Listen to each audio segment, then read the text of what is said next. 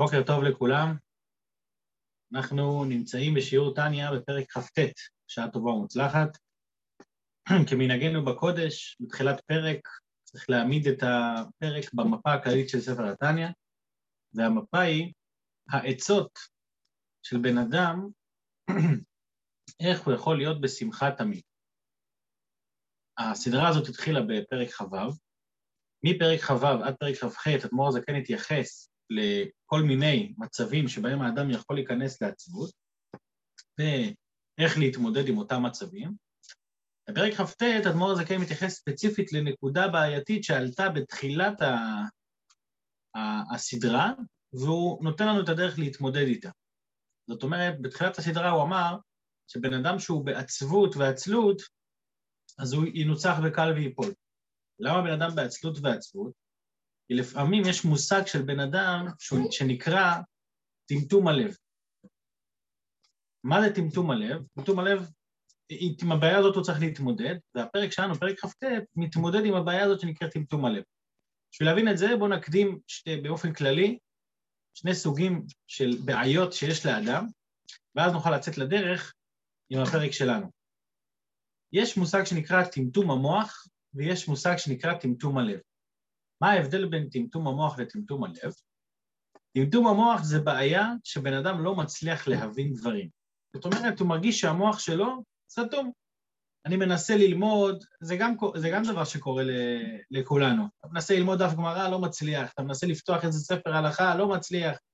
אתה מרגיש שהמוח שלך אטום, ואתה לא מצליח ללמוד דברים. יש אבל מושג שנקרא טמטום הלב. מהו טמטום הלב? זה שאתה מבין, אתה משיג, אתה לומד, אתה נהנה מהלימוד, אבל אתה נתקל בבעיה אחרת. הלימוד הזה לא יורד ומשפיע על הלב. היית מצפה מעצמך, סליחה, היית מצפה מעצמך שאחרי שלמדת משהו טוב, שתתחיל להתנהג בהתאם לאותו טוב. אבל פתאום אתה רואה שהמצב הוא הפוך. אתה רואה שאתה לומד, אתה מבין, אבל הלב נשאר תקוע איפשהו מאחורה. הלב לא מתרגש, הלב לא מתרומם, טמטום הלב. לטמטום המוח אדמו"ר הזקן לא מדבר כאן בפרק הזה. אבל אדמו"ר הזקן כן ידבר על טמטום הלב. זאת אומרת, גם בן אדם שלמד את התניא עד פרק כ"ט מרגיש שחסר לו משהו. מה הוא מרגיש? אני מבין טוב מאוד איך להיות בינוני, איך לשלוט על המחשבה, הדיבור ומעשה שלי.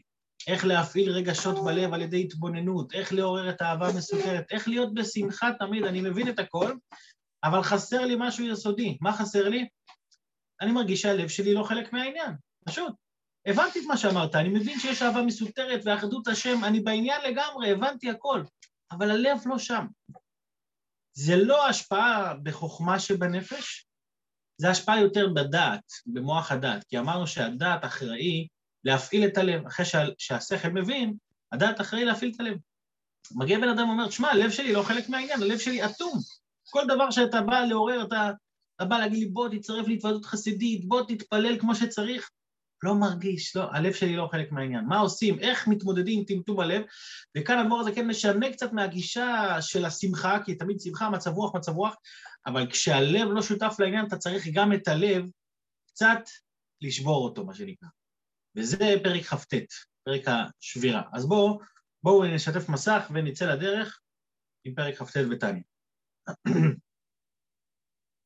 פרק כ"ט, אך עוד אחת צריך להשית עצות בנפשות הבינונים. כן, למה הוא אומר נפשות הבינונים? כי צדיק אין לו את הבעיה הזאת. צדיק אין לו טמטום הלב. צדיק, הלב שלו פתוח, הלב שלו הוא אלוקות, הלב שלו הוא נפש אלוקית בלבדה. אז הבינוני, או גם מי שלמטה מבינוני, אצלו הלב חלק משמעותי מהעניין, וכשהוא לא שותף, אז אנחנו בבעיה. אז צריך להשית עצות בנפשות הבינוניים, אשר לפעמים ועיתים רבים יש להם טמטום הלב, שנעשה כאבן ולא יכול לפתוח ליבו בשום אופן לעבודה שבלב זו תפילה. הוא מרגיש שהלב הוא כמו אבן, כמו אבן. למה הוא מדבר על עבודה שבלב זו תפילה? למה הוא לא מדבר על סתם מצווה? הרי כל מצווה צריך לעשות ברגש שבלב, אלא שיש מצוות שכל העבודה שלהם הוא רגש הלב. למשל, יש מצוות שצריך לכוון בהן. מצוות ציצית, וראיתם אותו, וזכרתם את כל מצוות השם. זה גם מצווה שהכוונה בה היא חלק מהעניין. אבל עדיין המצווה היא סוג של טכנית, תלבש ציצית. לעומת זאת, תפילה, כל המצווה של תפילה היא לא טכנית. זה, זה גם חשוב לדעת. זה, כל המצווה של תפילה, איזוהי עבודה שבלב, זו תפילה. ולכן בתפילה הוא רואה את זה הכי חזק. בשאר המצוות אתה לא תמיד מרגיש את זה, אתה כבר מתרגל לעשות את זה באופן אוטומטי. אבל תפילה, שכל העניין שלה זה עבודה שבלב, פתאום אתה מרגיש, שמע, לא הולך לי בתפילה, לא מצליח. איזה עבודה שבלב? אני, הפוך, אני, אני מצליח ללמוד, אני לומד טניה לפני התפילה, אני לומד חסידות, אני מתעורר. מגיע התפילה, בום, הלב, הלב נעלם. איפה אתה? מה, לפני דקה היית בשיעור? לא, לא יודע, לא הולך. מה עושים?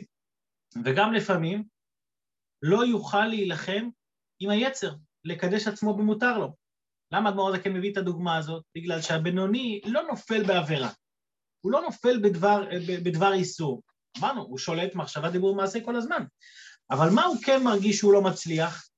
לפעמים הוא רוצה להילחם, כמו שאמרנו, לאכוף את הסיטרא אחרא ולגרום, זה בסוף פרק כ"ז, על ידי דברים המותרים שהוא מאחר את הסעודה או דברים כאלה, אבל בגלל שהלב שלו לא שותף לעניין, הוא לא, הוא לא מרגיש צורך לעשות את זה.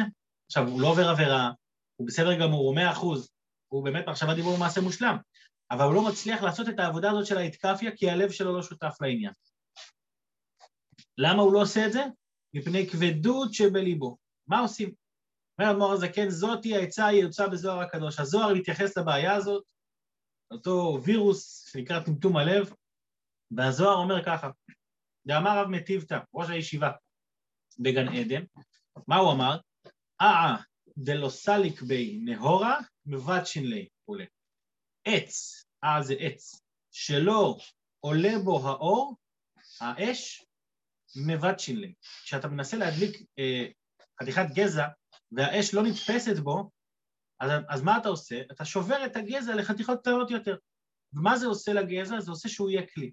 בדרך כלל, כשכלי לא מתאים לאור שאתה רוצה להשפיע עליו, מה אתה עושה? אתה מחזק את הכלי, אתה, אתה משלים אותו, אתה הופך אותו ליותר מושלם כדי שיהיה כלי. אבל באש זה הפוך. האש שהיא לא נתפסת בעץ, לא יעזור שתתקן את העץ, הפוך, אתה צריך לשבור אותו, רק ככה הוא יהיה כלי לקבל את האור. אותו דבר כמו, כמו באש ועץ, אותו דבר בנשמה ובגוף, שכתוב שנר השם נשמת אדם, אז גוף הגוף דלא סליק בנהורא דנשמטה, שהאור של הנשמה לא מצליח, לא מצליח להתלבש בו ולהתחבר אליו, מבד שינלי. מה זאת אומרת מבד שינלי? שוברים אותו. פירוש, נהורא דנשמטה, בהמשך הפרק אדמו"ר הזה כן יסביר איך מבד שינלי, כן? אבל קודם כל הנחת היסוד שלפעמים גם הגוף, לא הכוונה עכשיו לגוף הפיזי, זאת אומרת לשבור ולעשות תעניות וגלגולי שלג וייסורים ולהציק לגוף, הפוך זה נשמרתם מאוד לנפשותיכם, ואסור לאדם ל- ל- לפגוע בגוף שלו. הכוונה היא לאותו חלק בנשמה שמתלבש בגוף, שהוא, ש, שהוא בעצם כמו המעטפת שלא נותנת לאור להיכנס, אז צריך לשבור את אותה מעטפת.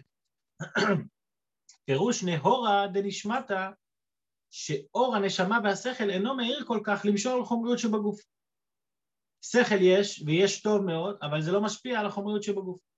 ואף שמבין ומתבונן בשכלו בגדולת השם, אינו נתפס ונדבק במוחו כל כך, שיוכל למשול על חומריות הלב.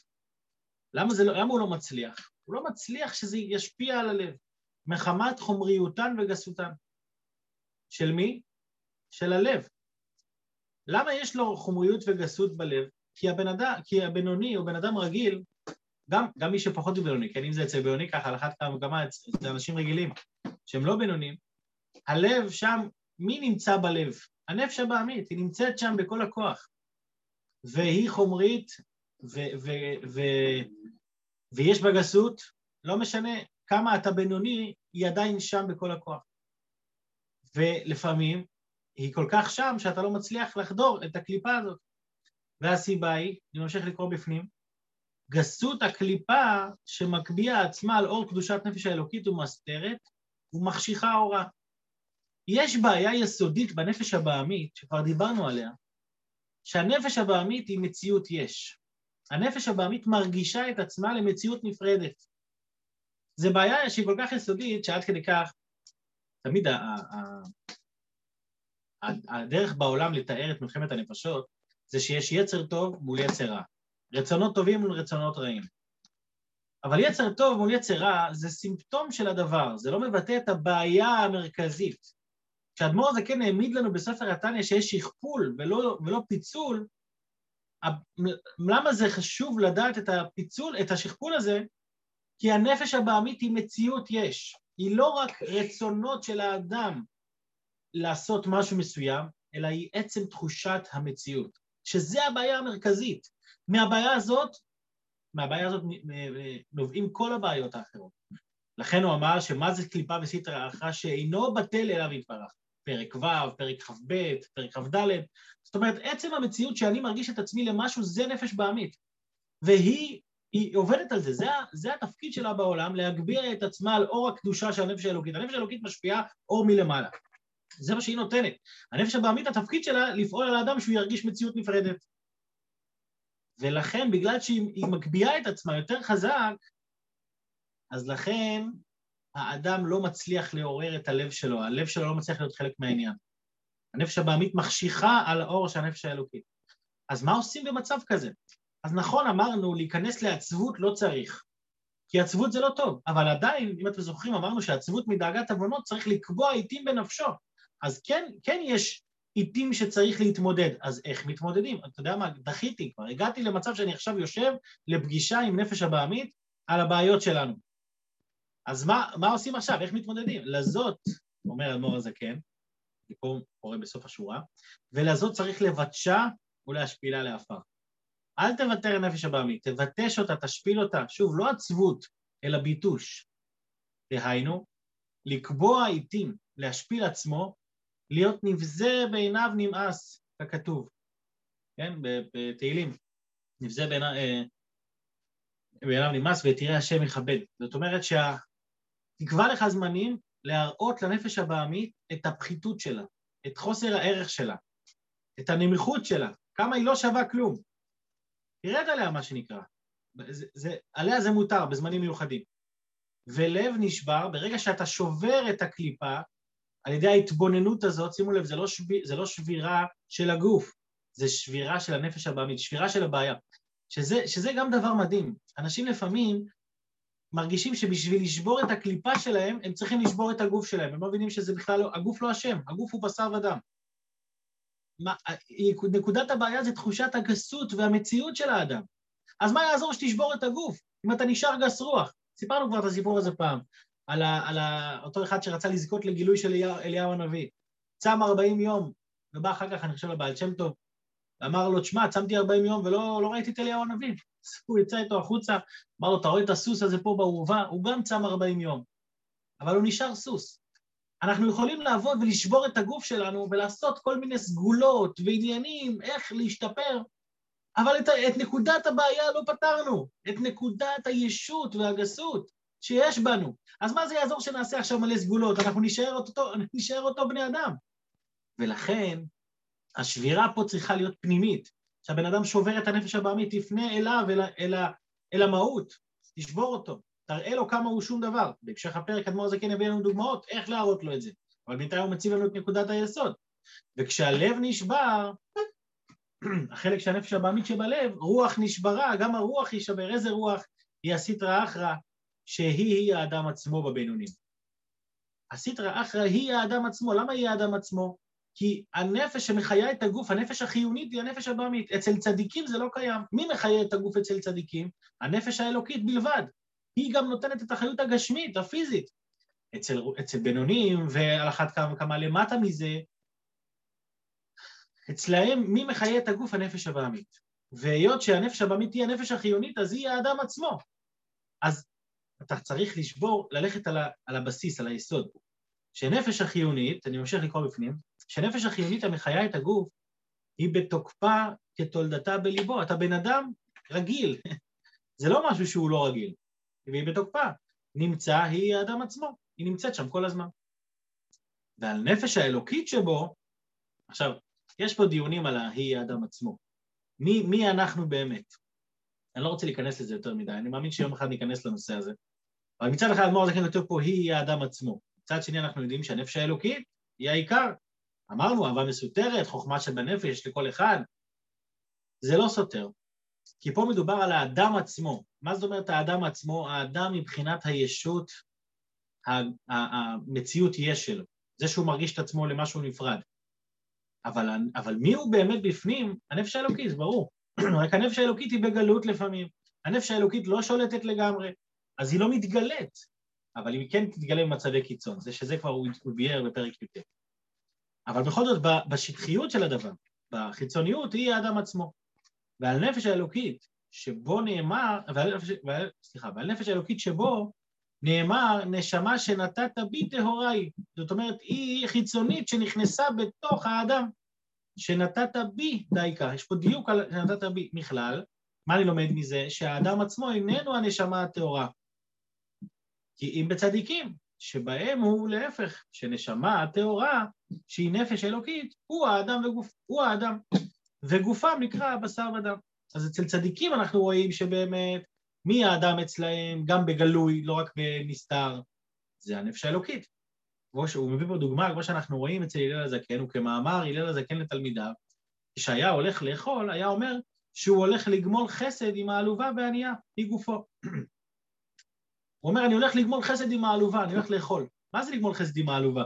זה אתה, זה לא אתה? התשובה היא לא, זה לא הוא. הוא זה נפש אלוקית, ויש לו רק נפש אלוקית, רק הגוף צריך להתקיים. אז הנפש האלוקית הולכת ו- ו- ומרגישה את הצורך לאכול. רק כדי שהגוף לא... כי, כי הגוף זה דבר זר, דבר חיצוני ממנו. כי כמו זר נחשב אצלו, ולכן אמר שהוא גומל חסד עמו במה שמאכילו. כי הוא עצמו אינו רק נפש האלוקית לבד, כי היא לבדה מחיה גופו ובשרו. למה זה קורה ככה אצל צדיקים? שהרע שהיה בנפש החיונית המלובשת בדמו ובשרו, נתהפך לטוב, ונכלל בקדושת נפש האלוקית ממש בצדיקים. זאת אומרת, כבר אנחנו רואים הבדל, הבדל בין צדיק לבינוני, שצדיק שהוא הפך את הנפש שלו לגמרי, אז אצלו באמת, מה האדם עצמו? האדם עצמו זה האלוקות. אין לו מציאות יש. לעומת זאת בבינוני, בינוני, מי המציאות שלו הפנימית? הבינוני הוא הנפש הבעמית שלו. כי יש לו, איך אמרנו, אהיה בעיניך כרשע, כי הנפש שלו היא כמו של רשע. נפש בוערת.